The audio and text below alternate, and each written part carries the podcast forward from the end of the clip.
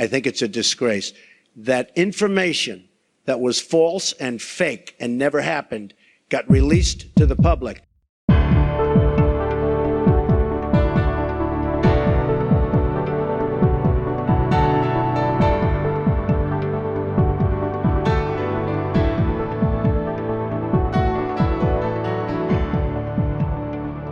Hej och varmt välkommen till podden Sjuka fakta. En intervjuserie i hälsoedukationens klara färger där vi med hjälp av Sveriges spetskompetens på kropp och hälsa försöker reda ut vilket snack på stan som stämmer, vad som är helt galet och vad som är lite lagom saltat. Simon Krös heter jag, hälsopedagog och läkare och idag ska vi prata om ett brett och mer övergripande ämne än vi vanligtvis brukar ta oss an. Ett ämne som angår oss alla på något sätt och som är central för hur Sverige bedriver vård, hur du som patient söker vård och hur mycket du betalar för andras vård. Dagens rubrik är primärvården. Det blir ett lite annorlunda upplägg med målet att du som lyssnar ska få en bättre förståelse för hur systemet fungerar, vad som fungerar bra och vad som kan göras lite bättre. Det blir inte heltäckande då området är magnifikt omfattande men en liten inblick, en basal förståelse och en analys att ta med till nästa middag är att förvänta av dagens möte med en primärvårdsgigant. Han började sin resa som läkare i 23-årsåldern och innan sin 30-årsdag hade han hunnit bli specialist i allmänmedicin. Han började forska och verkade konstant för att utveckla rollen som allmänläkare. År 1989 valdes han in som ledamot i Wonka, vilket är den största akademiska organisation för allmänläkare i världen. År 92 blev han också ordförande. År 1995 kom han ut med boken Husläkarfallet som kritiserade de reformer som kom att påverka primärvården, vilken obehagligt nog upplevts sia om den framtid som vi sitter med i knät just nu. Han är en man i sina bästa år, med en fot i dåtiden, en i samtiden och med ett sinne för framtiden. Varmt välkommen Göran Sjönell! Tack så mycket. Ja, trevlig introduktion. Hoppa direkt in i det. Du har varit aktiv inom primärvårdens utveckling och politik sedan 50 år tillbaka, såväl i Sverige som internationellt. Är det något som chockat dig under alla dessa år? Ja, att, att, Sverige är så, eh, att Sverige är så annorlunda. Att vi har en sån unik position organisatoriskt och eh, arbetsmässigt jämfört med alla andra länder. I stort sett i vilket land som helst i västvärlden om du frågar en invånare vad heter din läkare så får du ett svar. Precis som du får svar på namnet på vederbörandes tandläkare och frisör. Om du gör så i Sverige så har det hittills aldrig varit mer än högst 30-40 procent som har kunnat ge svar på vem är din läkare. Så vi har ett utomordentligt speciellt system i Sverige och det har fortsatt att vara det. Det var likadant när jag skrev min bok som det är idag. Ja, det är ingen skillnad. Nej.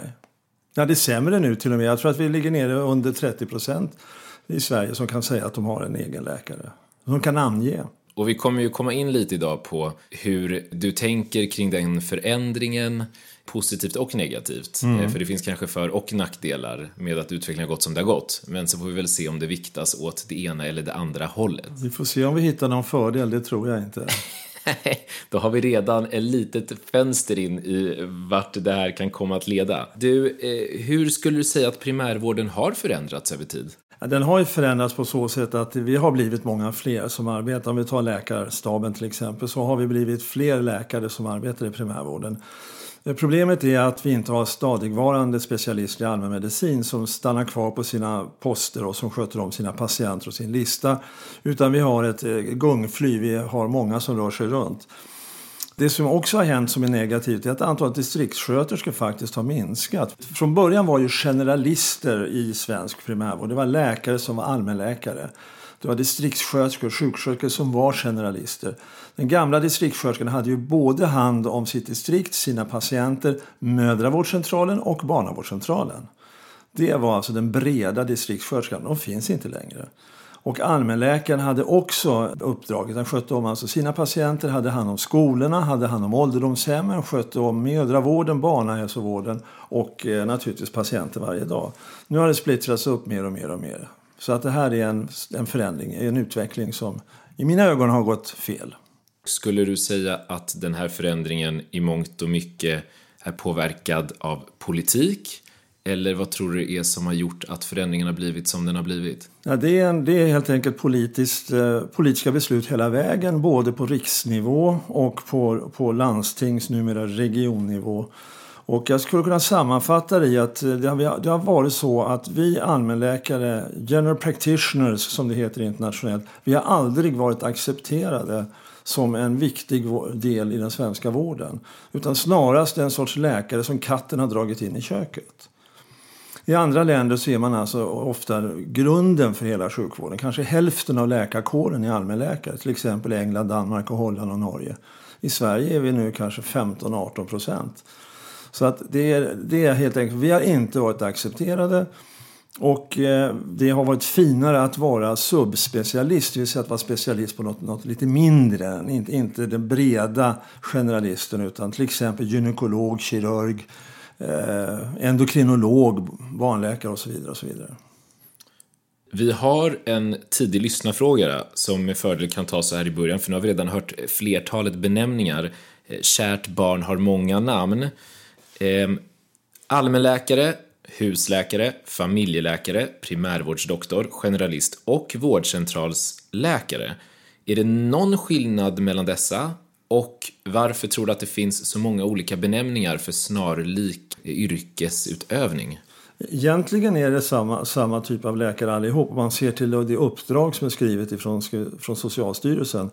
Problemet är att vi själva inte heller har kunnat enas om vad vi ska heta. Så att det, här är, det här är helt enkelt geografiskt, var du är någonstans. I, i Gävleborg heter det hälsocentralsläkare till exempel.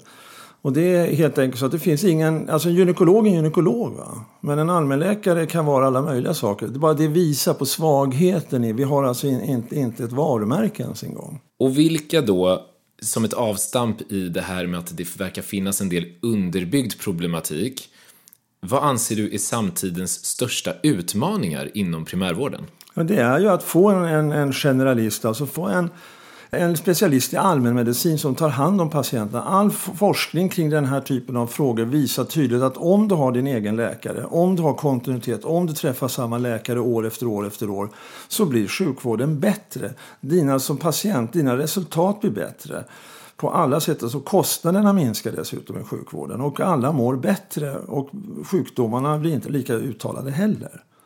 Så det är en kvalitetsfråga det förstår man i alla andra länder men inte i Sverige. Så den största utmaningen skulle du säga är att få den förståelsen att landa hos beslutsfattare? Just precis. Ja. Men den, den behöver i sådana fall landa både hos politiker och på akademin. Det är lika väl på universiteten så. Alltså när jag disputerade på, på 80-talet fick jag i Stockholm på Karolinska sjukhuset fick jag disputera socialmedicin för allmänmedicin fanns inte.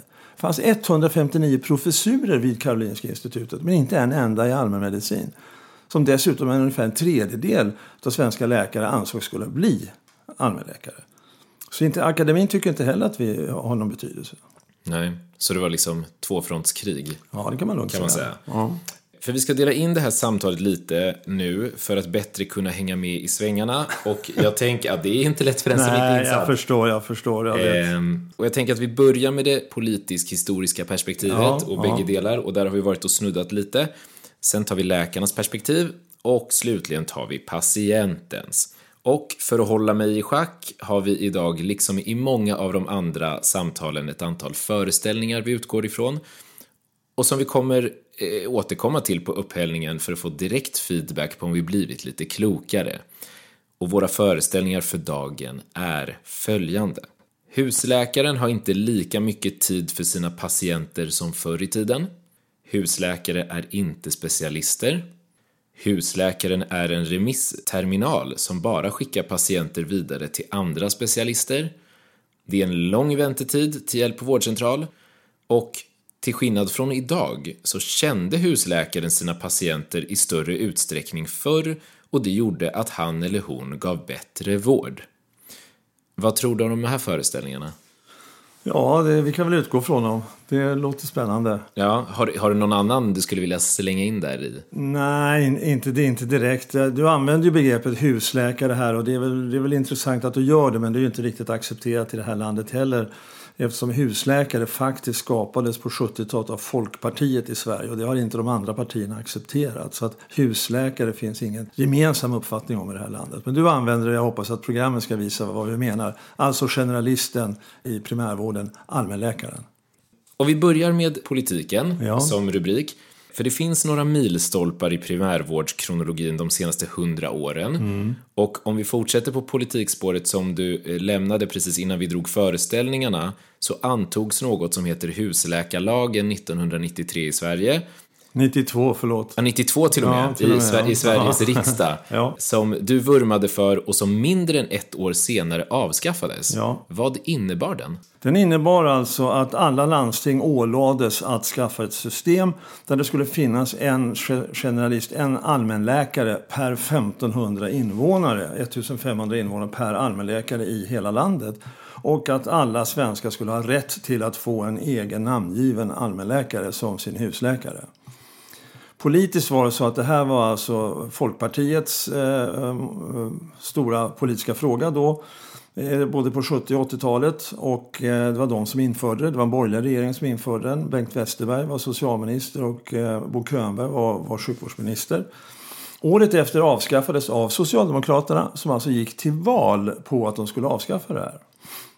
Och det är en av de få tillfällena vad jag har fått lära mig som man alltså avskaffar en sån här typ av lag så snabbt i riksdagen. Ja, för att du menade i din bok, som vi kommer återkomma till några gånger under det här samtalet och vad som har stått i den, att just det här avskaffandet gick emot existerande internationell forskning.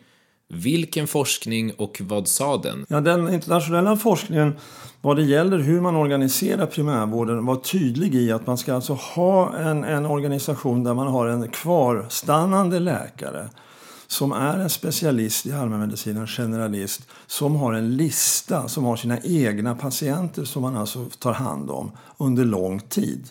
Och att man ska ha så brett uppdrag som möjligt, det vill säga man ska gärna inkludera både mödrahälsovård och barnhälsovård i uppdraget. Man ska ha ansvar för sina patienter dygnet runt och sen så får man dela upp med sina kollegor hur man har jourtjänstgöring. Och det var ju det man avskaffade. Och varför då, tror du? Ja, det är ju spekulationer. Men jag tror att det är på en förklaring som jag brukar använda som jag tror är, är, är rimlig. Det är så här att på eh, slutet på 90-talet, eller på så, eh, förlåt, 1987 så skulle vi skaffa, eh, inrättade vi ett system med kvartersakutmottagningar, alltså husläkarmottagningar, centrala Stockholm. I den diskussionen i, i landstingsfullmäktige så reses en mycket känd socialdemokratisk kvinna, Nancy Eriksson, upp och sa så här. Vi ska inte ha något husläkarsystem. Framförallt ska vi ha ett system där barnen har sin egen barnläkare. För i Socialdemokraternas Sverige så ska även arbetarkvinnor ha rätt att gå med sina barn till barnläkare. Det vill säga socialdemokratin har genom åren, ända från att de kom, kom till makten på 40-talet, vurmat för specialisering. De har vurmat för specialisterna i sjukvården. De har inte försvarat generalisten, allmänläkaren. Så det, det har egentligen inte varit en fråga om att ifrågasätta existerande forskning, utan det har funnits eh, någon typ av, jag vet inte vad man ska kalla det för, en emotionell föreställning att, att man inte får träffa barnläkare då om man inte... Ja, barnläkare, gynekologer, eh, öron, näsa, halsläkare, ögonläkare, kirurger, invärtesmedicinare, diabetesläkare och så vidare. Och så vidare. det, det är en rättighet att Ja. snabbt kunna komma till specialist. Ja, det finns en vanföreställning i Sverige som jag också har hört genom åren som säger så här. Det finns ingen sjukdom som är så farlig så att den inte kan botas om man i tid kommer till rätt specialist. S- Sverige efter andra världskriget när landet stod ganska oskadat jämfört med övriga. Vi byggde ju upp det här landet. Vi fick en fantastisk industri men den, den kom fram med hjälp av ingenjörer och med hjälp av specialisering. Så det var specialiseringen som gjorde 50, 60 och 70-talets enorma utveckling i Sverige. Och den ville man så säga överföra på sjukvården också. Men där missar man någonting. Nämligen man måste ha en grund som bygger på generalism. Och för att bygga vidare på det här Mm. med den här husläkarlagen så menade riksdagens revisorer, nu blir det lite årtal här, Ja, men, ja. men de menade 91 vid utvärdering av det här systemet, även innan den antogs, att landstingen inte borde ansvara för dess utveckling och utveckling av primärvården. Varför inte? Man kan titta på det här på olika sätt. Man kan se Norge, Danmark, Holland, England. Det är fyra länder som har välfungerande eh, allmänläkarsystem där alla har sin husläkare.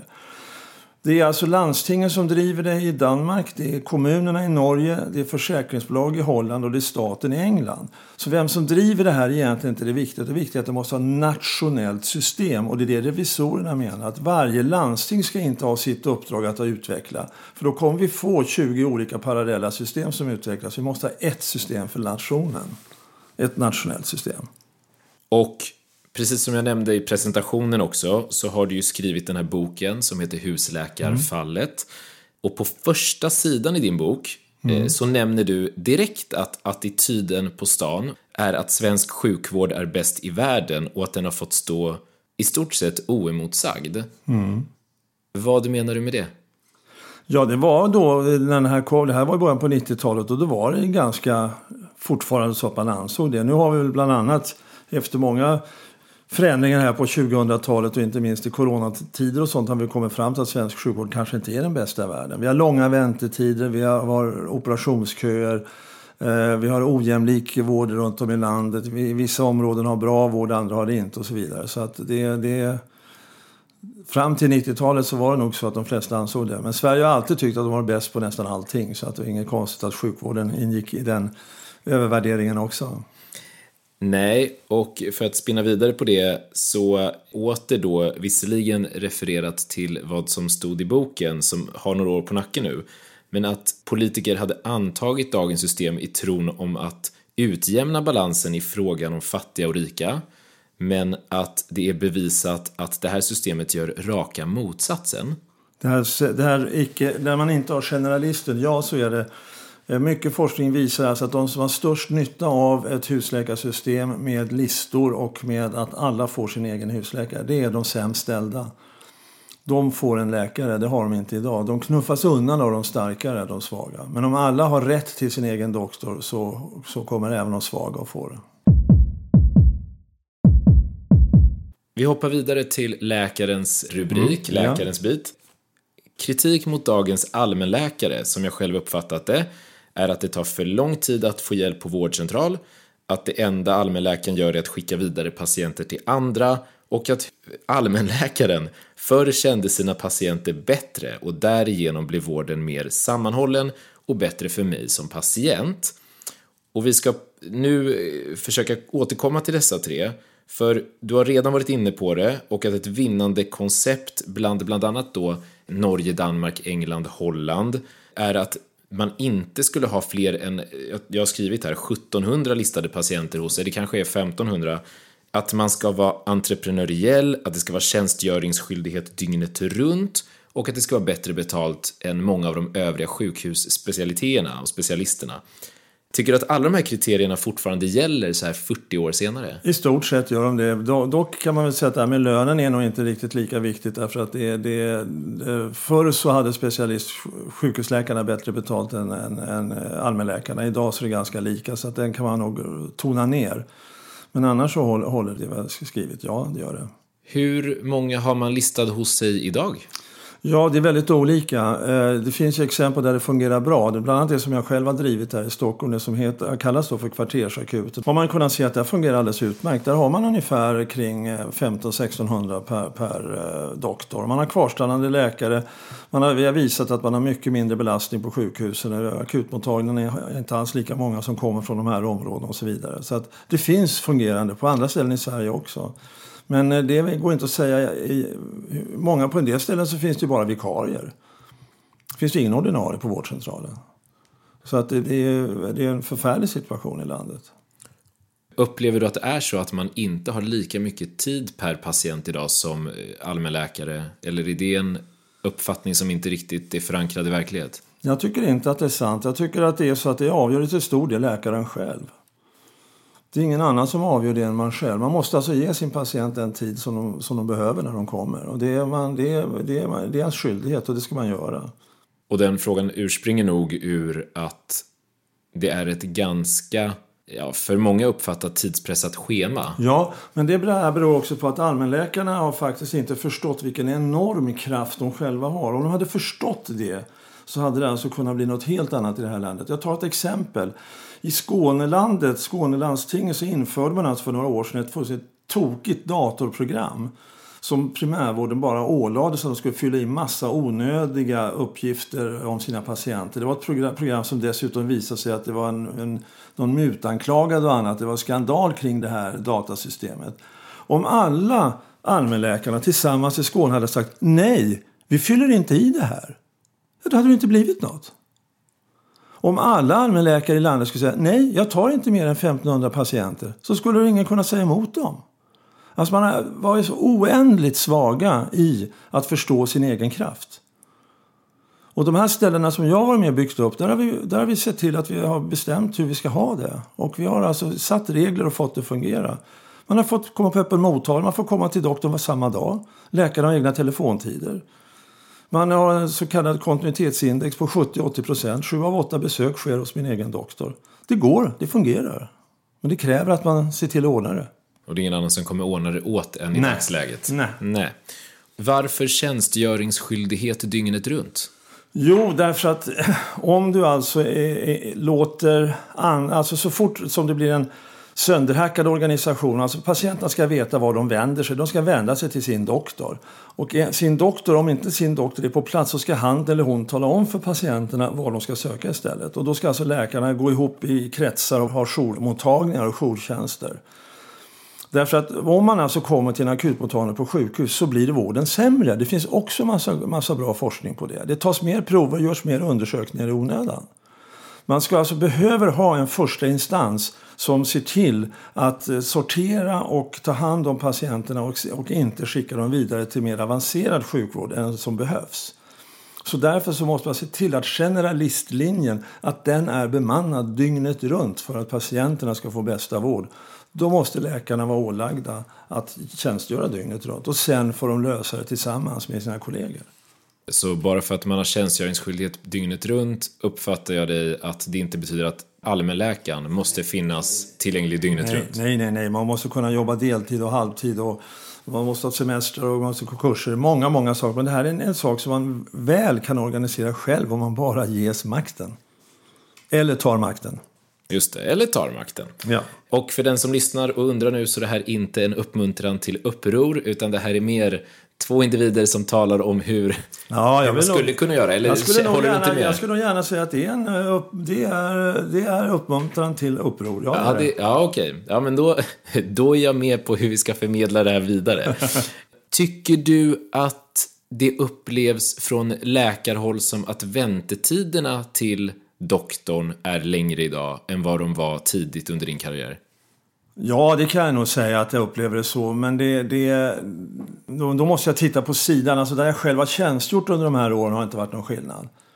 Men det är naturligtvis på sidan av som det är. Och sen är väntetiderna handlar ju också väldigt mycket om eh, övrig vård, alltså sjukhusen och mottag, alltså röntgen och andra specialister och konsulter man måste göra och så vidare. Så att, det tror jag man kan säga att det är så i Sverige. Men det beror också på att det har byråkratiserats något så ända in i skogsbrynet mängder med idiotiska olika datasaker som ska fyllas i listor och skickas in. Och det sitter ju massor med sådana här kvalitetsvärderare inne på, på, på landstingshusen och ska titta efter och försöka kontrollera vad vi gör och inte gör.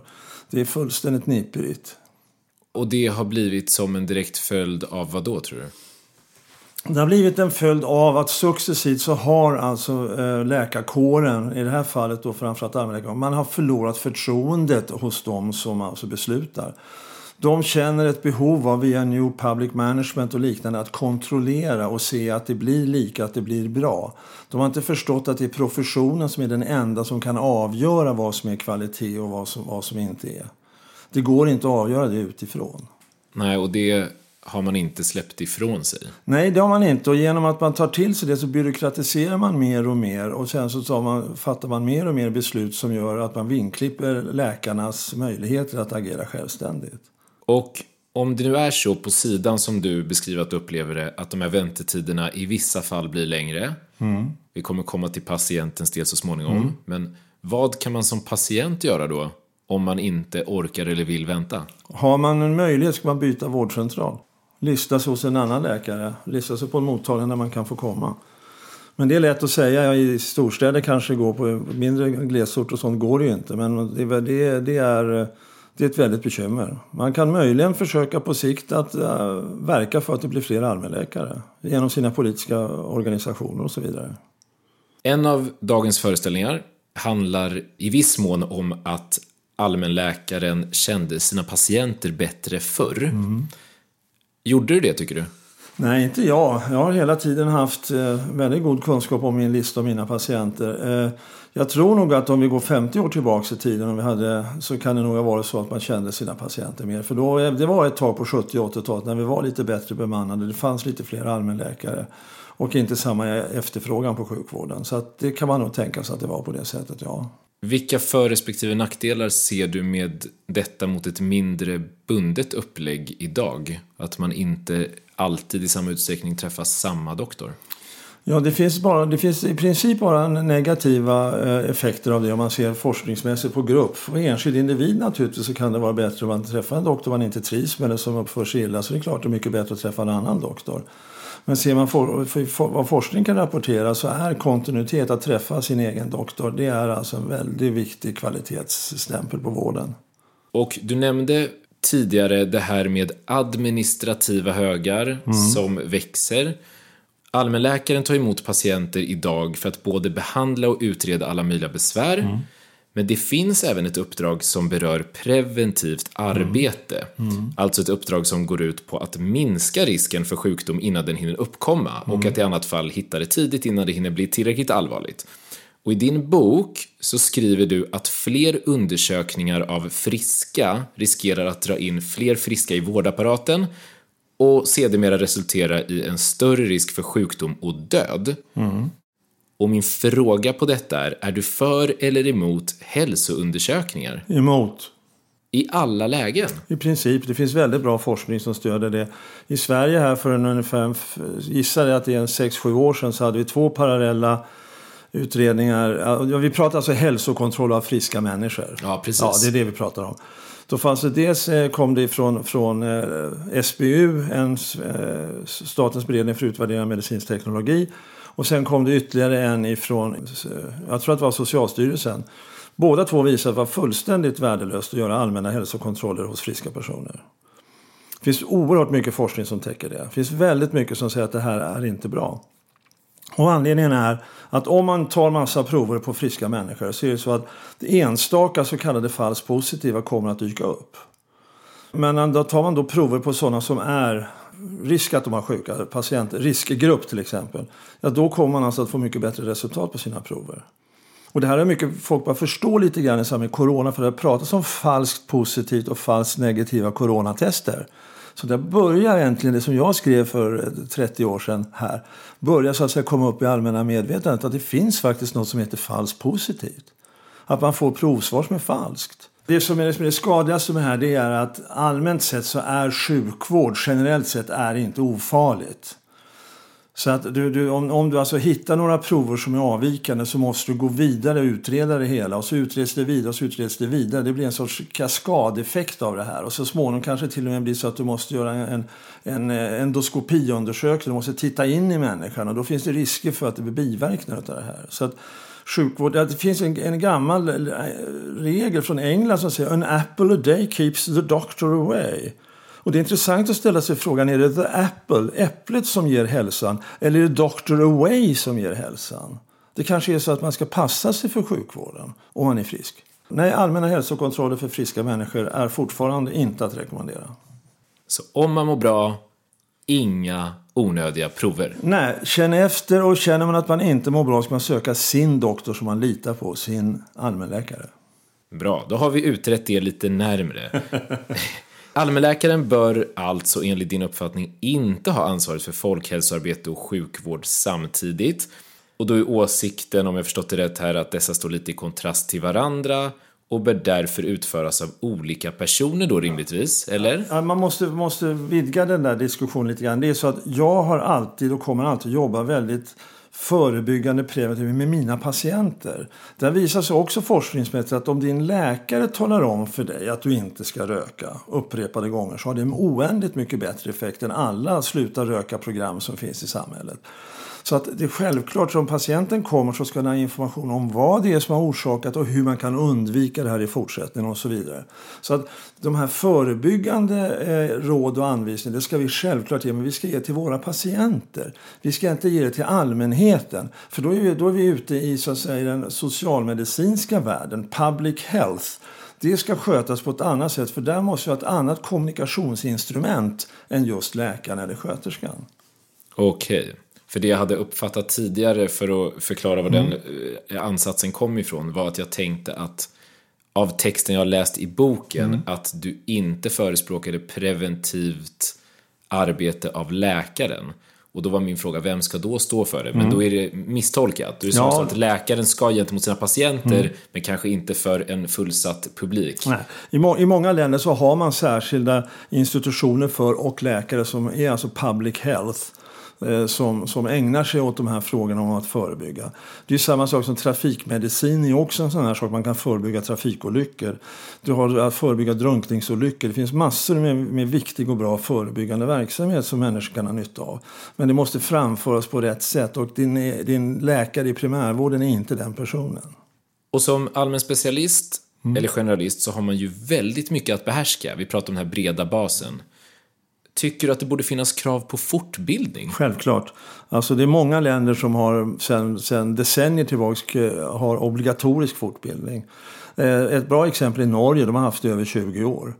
Och om man inte fullgör sin fortbildning, man har ett krav på sig att plocka in exan, vissa typer av poäng under en femårsperiod. Man ska gå kurser, man ska, eh, man ska utbilda sig på olika sätt. Man kan, man kan skriva en avhandling, höll jag på att säga. Nej, det kan man inte. Men man kan handleda, man kan, det finns ett helt smörgåsbord när det är poängsatt. Om man inte uppnår det i Norge, då förlorar man sin specialist, specialistkompetens. Inte sitt jobb, men ungefär 30 procent av lönen försvinner. Och det visar att av någon underlig anledning så nästan alla allmänläkare i Norge har gått igenom den obligatoriska fortbildningen. I USA är det ännu hårdare. Där gör man det alltså vart femte år en test, eller om det var sjunde år. Och om du inte klarar testen så blir du av med jobbet.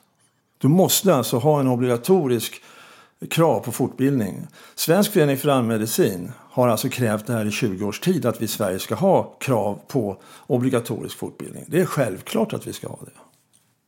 Men det finns inte ännu? Nej, därför att vissa håller emot och det är bland annat så är det Läkarförbundet som tycker att nej, det kan vi inte ställa upp på för det, det, det är, eh, det är våra medlemmar. Har man blivit specialist så är man specialist och då ska man få fortsätta vara det. Man kan inte ställa ytterligare krav och så vidare. Nej, det har inte blivit något konsensus i Sverige kring det. Nej, så det återstår att se hur det, det blir med den, att se hur det blir med, det. med den frågan. Mm. Det finns ju också en växande tendens, eller uppfattning åtminstone, att allmänläkare allt oftare remitterar, alltså slussar vidare patienter till olika andra specialister för åkommor snarare än att själv ta hand om besvären, vilket också i sin tur leder till att andra subspecialister får ta hand om problem och skavanker som egentligen inte kanske ska hamna på subspecialistnivå. Mm. Fördelar och nackdelar med det? Det ligger nog en del i det du säger, men det måste också förklaras på så sätt att det här är också en viktig del i hur man, hur man alltså ersätter nu allmänläkarna och primärvården för sitt arbete. I många länder så får man alltså särskild ersättning för att man gör lite mer eh, utredningar på, på mottagningen sen. Eh, till exempel eh, sådana saker som att man eh, i öron, näsa, halssammanhang och, och även gynekologiskt och så vidare. Så det, det, det, finns metoder för hur man ska göra det här. Men sen är det också på det sättet att det finns ett väldigt krav ifrån specialistmedicinen också på oss att vi ska remittera. Det finns ju sådana här eh, program där det ingår alltså att man ska skicka patienterna vidare. Men i grunden så vet man att en, allm en vältränad allmänläkare som, som är, är, följer sin fortbildning klarar av ungefär 90 procent av patientens problem utan att behöva remittera vidare. Och ser ut så idag att man också nej, tar hand om det? Nej, så är det inte. Framförallt inte i och med att ha så väldigt mycket vikarier och stafettläkare och allting annat runt om på vårdcentralerna. Då blir det väldigt mycket remisser. Så systemet skapar remisserna. Va? Då säger man att primärvården remitterar för mycket. Men det är inte allmänläkarna själva som gör det. Systemet har skapat det här. För att ersättningsmodellerna ser ut så? Ja, och det finns ett, en underbemanning som är grav.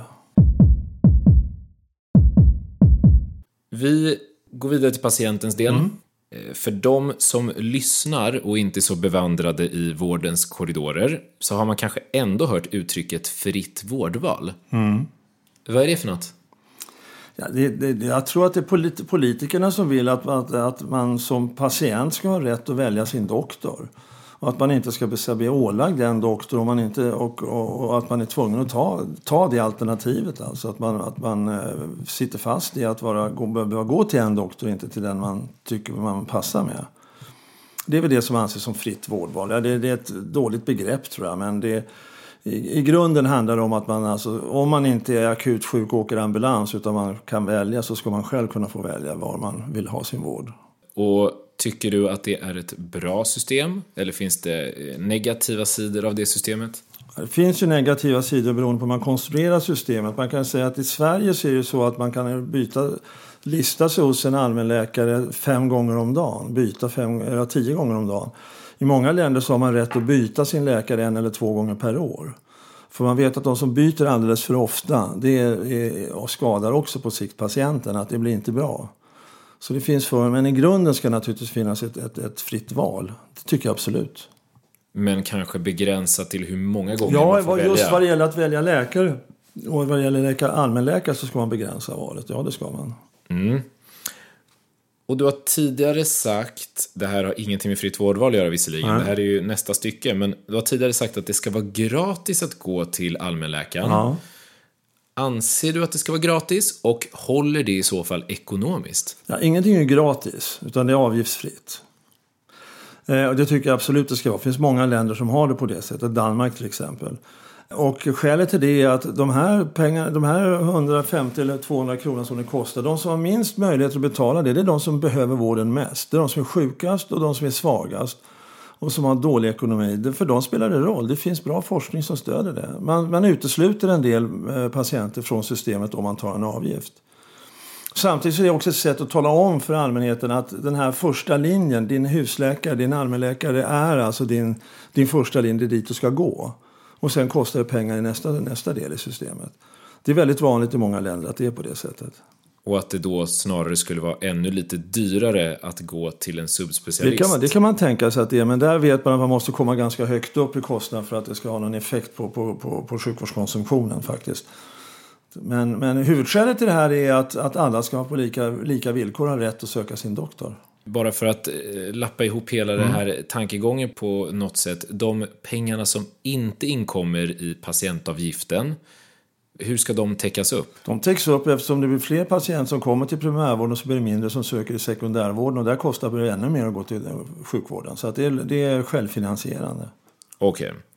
För att min följdfråga där var att om allmänläkaren själv på något sätt idag också står för kostnader av vissa utredningar och att det här på något sätt skulle åläggas den enskilda vårdcentralen Ja, kanske? det kan, så kan man inte ha det. Det är, det är ett missförstånd man har, man har haft idag i Sverige. Ibland.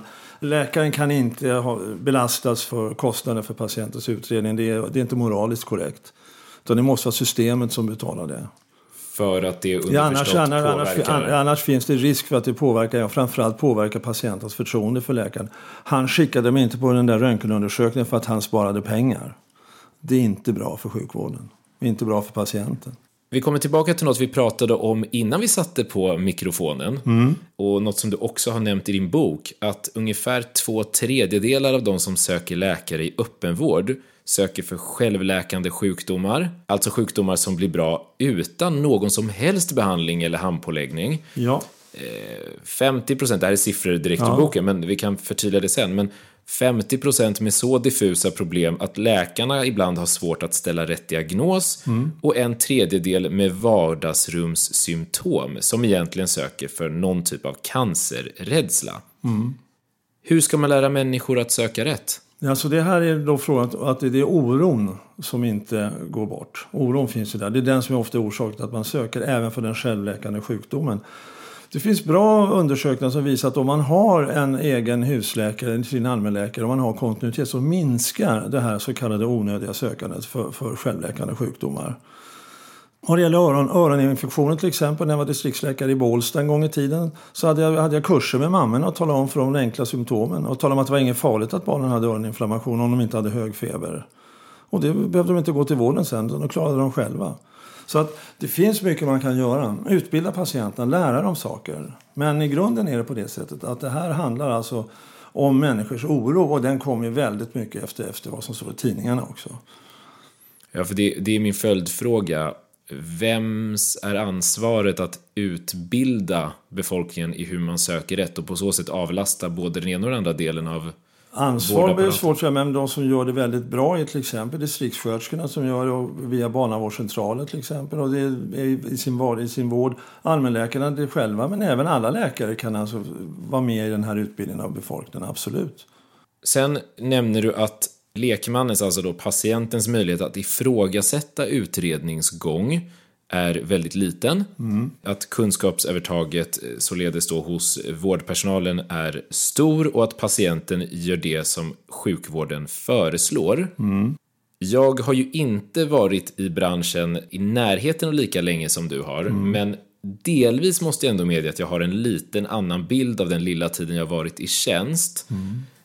Tycker du att det ser ut så i stora drag fortsatt? För den här informationen nej, är ju från... Nej, det här, det här, det här har ju ändrats. Alltså det, det, läkarna generellt sett har ju tappat rätt mycket av sin position i förhållande till patienterna. Och att ifrågasätta läkarnas eh, diagnoser och eh, propåer har ju blivit mycket vanligare.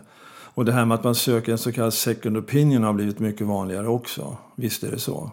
Och det tycker inte jag är något fel i det. Det är väl, det är väl, det är väl bara bra att, eh, att man som patient är engagerad i, i, sin, i sin vård och att man alltså ifrågasätter den också och försöker hitta en second opinion. Ja. Ja, för att en del i det här ifrågasättandet eller second opinion är inte sällan att man vill komma till en subspecialist och det här grindvaktsystemet eller remisstvånget som det många mm. gånger kallas innebär ju just att för att komma till en specialist så behöver man en remiss som då förslagsvis är liksom hos generalisten eller allmänläkaren att slussa vidare eller mm. inte. Mm. Men det här har jag uppfattat det som också kan uppröra många patienter, att man känner att man inte får hjälp och då lite åter, eller rätt hjälp ska man säga, och då mm. åter till en av föreställningarna mm. som var att allmänläkaren i princip fungerar som en remissterminal. Mm, ja, men remisstvång ska man ha i systemet. Det har man i de flesta länder. Det är väldigt skillnad här för att du har inte sett det här systemet när du känner din doktor. Alltså det är att, att när du kommer och hittar en vikarie eller en stafettläkare att den skulle ha, ha, sitta med, med rätten att hindra dig från att gå vidare. Det är, inte, det är inte klokt. Men däremot att din ordinarie listade husläkare att, att han eller hon sitter med en sorts remissrättigheter det tycker jag är alldeles korrekt. Det finns bra forskning som stödjer det också. Att det är mycket bättre för patienterna. Och är det något du tror, det här är också mm. rent spekulativt, men är det någonting som du tror också kan komma att accepteras av patienterna som kommer med en föreställning att deras hjälp enbart går att fås av subspecialisten? Ja, så länge det inte finns tillräckligt mycket duktiga allmänläkare ute på, på, på, på fältet så kommer naturligtvis patienten att tycka på det sättet. Ja, det tror jag.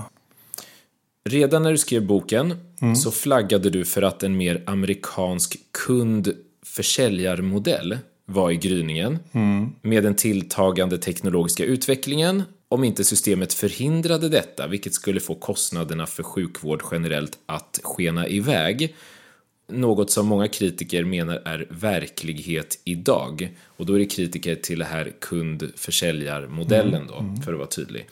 Och du såg ju uppenbarligen vissa varningsflaggor redan när det begav sig och nu sitter vi ju mer eller mindre mm. i den båten. Vad tror du framförallt har drivit den utvecklingen? Ja, I mitt fall så är det väldigt enkelt. En av de viktigaste sakerna är bristen på den duktiga allmänläkaren. Som tar hand om, om alla människor med alla deras, deras oro och allting annat som, som eh, är första instansen som kan hjälpa folk att, att hålla dem från sjukhusen. Det andra är naturligtvis själva systemet med att ersätta vården det här med att subspecialister som vi kallar dem för att de kan etablera sig lite grann var som helst utan, utan någon, någon sorts gräns. Det, det, det, det, leder ju hela tiden, ju mer, ju mer sjukvård du erbjuder för, till patienterna, ju mer utnyttjar de. Det är bara att titta på hur Stockholm utnyttjar sjukvården jämfört med hur de gör i Dalarna. Titta, jag gjorde en undersökning en gång och skrev om att eh, hur många besök hos gynekologer som, som stockholmskorna har jämfört med dalkullerna. Och Stockholmsskorna var ju alltså fem, sex gånger oftigare hos gynekologerna än Dalkullorna. Då var frågan, hade de Stockholmsskorna bättre gynekologisk hälsa? Frågetecken. Nej, inte. Nej. Så att systemen, hur man bygger dem, hur man ersätter dem och framförallt att man inte har en, en stark första linje med generalister. Det är det som blir kostnadsdrivande. Det kan vi se vad sjukvården kostar i Sverige. Jämför med vad det kostar i Danmark, vad det kostar i Norge, vad det kostar i England. Så en satsning på en kompetent och kontinuerligt eh, kunskapsutmanande bas av allmänläkare för att bättre ta hand om det lilla och mer riktat vid behov involverar subspecialisterna. Ja, det tror jag på och det skrev jag min första artikel om 1974 i Läkartidningen. Jag har inte ändrat uppfattning sedan dess. Då var inte jag påtänkt, höll jag på att säga, knappt mina föräldrar heller, men det var de. Nu, nu kommer en lite längre utläggning som gäller journalerna. Right. där, där vi kanske har två olika uppfattningar, men vi får se om du kan övertyga mig om, om hur du har tänkt. Du har varit en tydlig ambassadör för att kvalitetsutveckling i vården inte skulle kunna bli lika stark om inte patienten fick tillgång till sin egen journal. Även detta är ju verklighet idag. Eh, och det är ju inte jättegammalt ska man säga. Det är inte många år som patienterna har kunnat eh, kika in i det. Däremot finns det en bred kritik inom läkarkåren mot just detta. Inte kanske primärt för att man inte kan formulera sig hur som helst om patienten, utan för att det är ämnat som kommunikationsverktyg vårdpersonal emellan och att oförståelse för fackspråk kan orsaka skada. Och ett exempel då är tydligt nog ordet tumör, som för många av de som lyssnar på det här nu för tankarna till cancer, men tumör betyder egentligen bara växt och den kan vara malign såväl som benign. Och det finns ju en viss oro då kring att patienter kan få svar på undersökningar och prover utan kontroll kring miljön i vilken de erhåller den här informationen. Håller du med om det? Ja, jag tror att det här är, att det här är delikat, att det här är svårt. Eh, naturligtvis är det det. I, I min värld så pratar jag då i första hand om, om eh, din husläkares journal, din egen allmänläkares journal, som du känner doktorn och som du kan prata med. Som du kan ställa frågor, vad står det egentligen i journalen? Eh, men däremot alltså att, att ha tillgång till, till eh, sjukhusjournaler, allting som finns på sjukhusen, det är jag naturligtvis tveksam till om man kan ha. Till exempel svaret ifrån ifrån undersökningar, patologen som nu heter till exempel, har tittat på dina prover på olika sätt och vis. Där behöver du en tolkning också. Och den tolkningen kan ju patienten ofta inte göra själv, utan det är läkaren som kan göra. Så att det, I mitt fall när jag pratar om det här så pratar jag om den, den, min egen journal, alltså husläkarens journal. Den bör rimligen vara tillgänglig för patienten. Och därför där vi känner patienten sin doktor kan ställa frågor om det behövs. Och det är också där i, förstår jag då, menar du är eh, potentiell kvalitetshöjning? Ja. Ja. Då, då är vi inte av olika uppfattningar. Jag tänkte att det var lite väldigt intressant Ja, eh, ingång så att jag hade Ja. förstått bättre. Då är jag med. Då finns det fortfarande en viss problematik i att alla möjliga återkomna svar på prover och undersökningar finns lite för Det är, en öppen stor, ridå. det är en stor problematik och här är typiskt också att man inte har tänkt igenom det här ordentligt. Det är en princip som man fattar beslut om men man har inte tänkt igenom konsekvenserna. Vi ska avrunda alldeles Mm. strax. Men då du av många bedöms vara en minst sagt kvalificerad primärvårdssiare så måste vi ändå ta tillfället i akt att blicka en kort stund mot framtiden. Jag frågade tidigt vilka samtidens största utmaningar är för primärvården. Vilka tror du är framtidens största utmaningar för primärvården? Ja, alltså vi kommer ju inte ifrån antalet. Alltså vi måste bli numerären, vi måste bli tillräckligt många allmänläkare. I den frågan är jag optimistisk. Därför att eh, jag har träffat väldigt mycket yngre kollegor genom åren. Inte minst bland annat genom AT-stämman. Och det verkar finnas ett stort intresse. Många, många kollegor, yngre kollegor vill vara läkare. De vill vara riktiga läkare. De vill träffa människor, vill träffa patienter och inte vara tekniker inne i en teknisk sjukvårdsindustri. Och när vårdtiderna blir kortare och kortare på sjukhusen och ingreppen blir, blir kortare och kortare och det blir mer och mer komplicerat så verkar det som att intresset för att vara patienternas egen läkare växer. Och jag är övertygad om att om samhället bara satsar, vilket det nu finns exempel på, att man tar över till exempel det här med ST-läkare i allmänmedicin ska nu bestämmas centralt och inte av varje landsting. Att här finns en möjlighet. Jag tror faktiskt på det här. Att, att jag, möjligen så hinner, hinner jag se det här innan jag dör, det vet jag inte riktigt. Men det kommer alltså att bli en bra framtid för svensk allmänmedicin. Och svenska allmänläkare har framtiden för sig. Det kommer att bli ett system i Sverige som kommer att innebära att alla svenskar kommer få sin egen namngivna husläkare. Snedstreck allmänläkare. Du säger att du är osäker på när det här träder i Inom kraft. tio, men- inom tio år tror jag. Inom tio år. Ja, det tror jag. Och utöver att Ja, man... 15 då. Ja, 15. Ja, men det är bra. Då har vi någonstans mellan 10 och 15. ja. Utöver det då? Vad tror du mer krävs för att den ska bli bättre? Eh, Vi måste hitta en, en, en dialog, en diskussion kring public health och primary care. Det vill säga mellan det preventiva förebyggande arbetet och det, det eh, vårdgivande arbetet.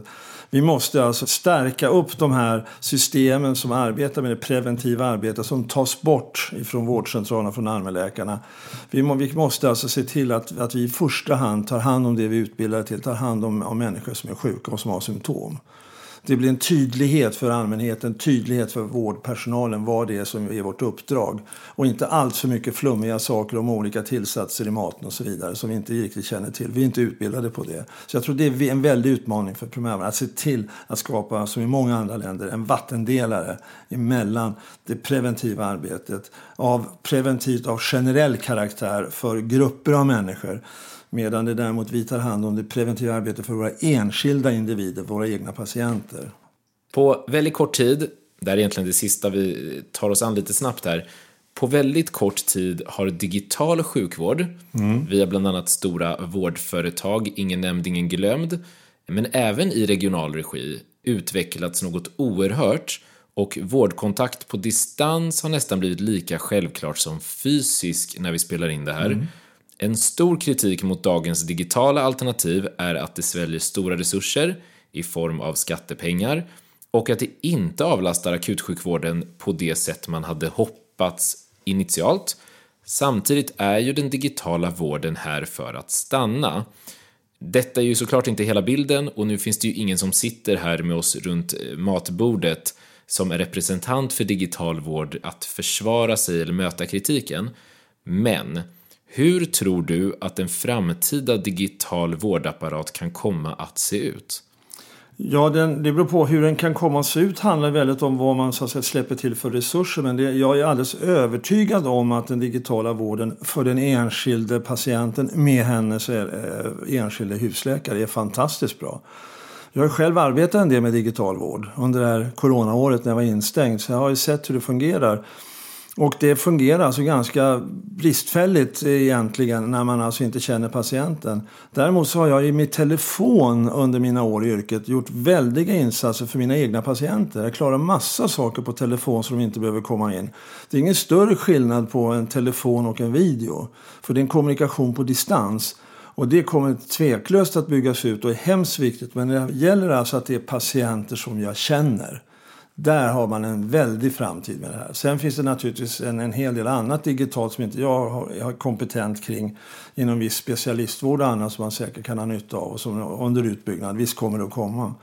Men det här allmänna att man bara liksom ringer in och frågar om, om nästan vad som helst. Det är bara ett sätt att öka sjukvårdskonsumtionen. Ju mer sjukvård som är tillgänglig, lätt tillgänglig för dig, ju mer utnyttjar du av den. Det finns inget hinder då. Det här känner, man, kände jag till redan när jag började det här yrket för 50 år sedan. Avståndet till läkaren spelar stor roll för hur mycket sjukvård man konsumerar. Punkt slut. Och rätt fick du. Ja. Vi återkommer nu, lite likt en hängiven vovve, till de föreställningar vi tidigt i dagens samtal presenterade. Och så får vi väl se om vi lyckats finna svar på en, flera eller till och med alla. Nu ändrar jag också om dem från husläkare till allmänläkare. Tackar. Tackar. Allmänläkaren har inte lika mycket tid för sina patienter som förr i tiden. Sant eller falskt? Eh, falskt. Allmänläkaren är inte specialist. Falskt. Allmänläkaren är en remissterminal som bara skickar patienter vidare till andra specialister. Utomordentligt falskt. Det är lång väntetid till hjälp på vårdcentral. Det är sant. Till skillnad från idag kände allmänläkaren sina patienter i större utsträckning förr och det gjorde att han eller hon gav bättre vård. Delvis sant. Delvis sant. Ja. Göran, finns det något mer du skulle vilja lägga till på ämnet primärvård som du tycker att vi har missat för den som försöker få en övergripande helhetsbild? Nej, det, jag tycker vi har täckt in väldigt mycket. Nej, jag har inte så mycket mer att lägga till. Nej. Nej, gott. Dina eh, 50 år i yrket och som en eh, framstående figur och röst för ditt skrå har ju vi att tacka idag för dagens eh, samtal och dagens information, både jag och lyssnarna med mig. Så jag skulle bara vilja avsluta med att säga stort tack för din tid, för att du ville vara med och för att du har hjälpt oss att förstå primärvården och dess roll i såväl politiken som i folkhälsan. Tack så mycket för ditt intresse att ställa frågorna kring detta. Det är inte så många som gör det.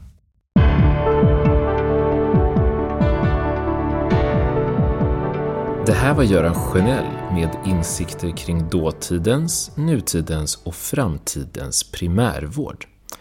Då vi inte ska bli som tidningarna där man bara skickar erbjudanden till de som inte prenumererar och lätt glömmer de dedikerade och hängivna vill jag rikta ett stort tack till alla er som lyssnar, sprider, begrundar och bemöter sjuka fakta. Och ett särskilt tack till er som swishat och börjat prenumerera. Skönt att slippa reklamen, eller hur?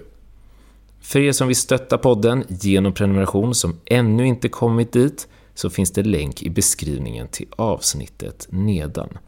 Och bonus är ju att även ni då kommer att få slippa reklamen. Den senaste veckan har Sjuka Fakta varit på Apple Podcasters tredje plats bland alla poddar i Sverige, alla kategorier. Bara det är ju värt en extra shoutout till alla er som lyssnar. Det är overkligt, det är hedrande och det är framförallt otroligt roligt att ni sprider och uppskattar detta intervjuformat. Har du kommentarer, tankar eller idéer så är jag alltid tillgänglig via Instagramkontot sjukafaktapodcast och via mejl på kontakt sjukafakta.se. Nu får det vara nog för denna gång, men vi hörs snart igen. Och ni vet vid det här laget vad ni framförallt inte ska tro på. Exakt allt ni hör.